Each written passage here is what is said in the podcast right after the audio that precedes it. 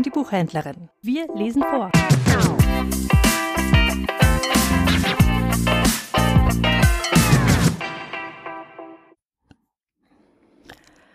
Adventskalender. Mittwoch, der 13. Dezember.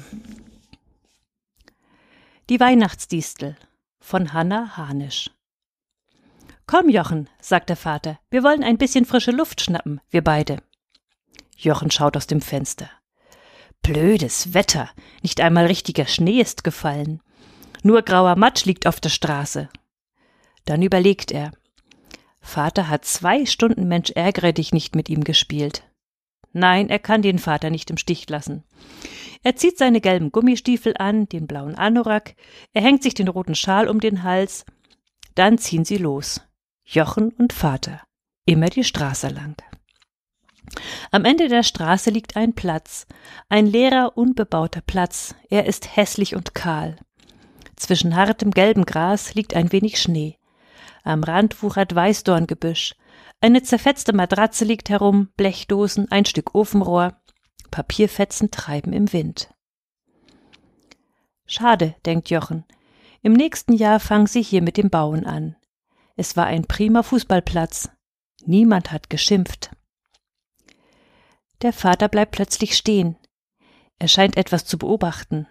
Jochen wundert sich. Was gibt es hier schon zu sehen? Pass auf, sagte der Vater. Ich gebe dir jetzt ein Rätsel auf. Es ist etwas, was sich hier auf dem Bauplatz befindet. Fasst du mich, so kratz ich dich. Frisst du mich, so stech ich dich. Nur die Esel mögen mich. Jochen hat Spaß am Rätselraten. Er schaut sich um. Die alte Matratze? Kann nicht sein. Das Ofenrohr? Die Blechbüchsen? Auch nicht. Die Papierfetzen? Das ist aber ein komisches Rätsel.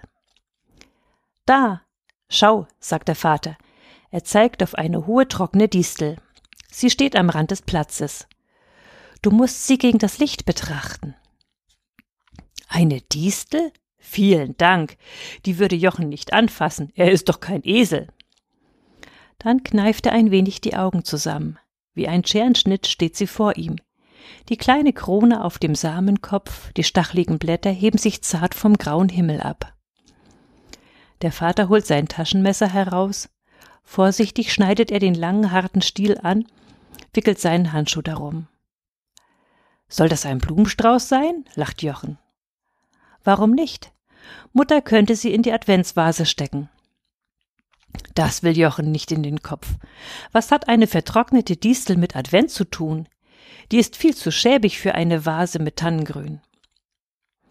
Ich werde sie vergolden, sagt Jochen, mit Gold aus meinem Tuschkasten. Dann wird sie Mutter gefallen. Na ja, wenn du meinst, sagt der Vater. Ich dachte nur an den Esel. An welchen Esel? Der von Nazareth nach Bethlehem gezogen ist. Damals. Da waren die Disteln am Wege nicht vergoldet. Da war überhaupt nichts vergoldet, sagt Jochen. Richtig ärmlich war das. Der kalte Stall und bloß ein bisschen Stroh, nicht mal eine alte Matratze haben sie gehabt. Wird wohl so gewesen sein, sagte der Vater. Sie gehen eine Weile stumm nebeneinander, wieder die Straße zurück. Ich werd sie nicht vergolden, sagte Jochen plötzlich, sonst schmeckt sie dem Esel nicht. Ja, sagte der Vater, eine Weihnachtsdistel braucht man nicht zu vergolden. Die ist auch so schön genug.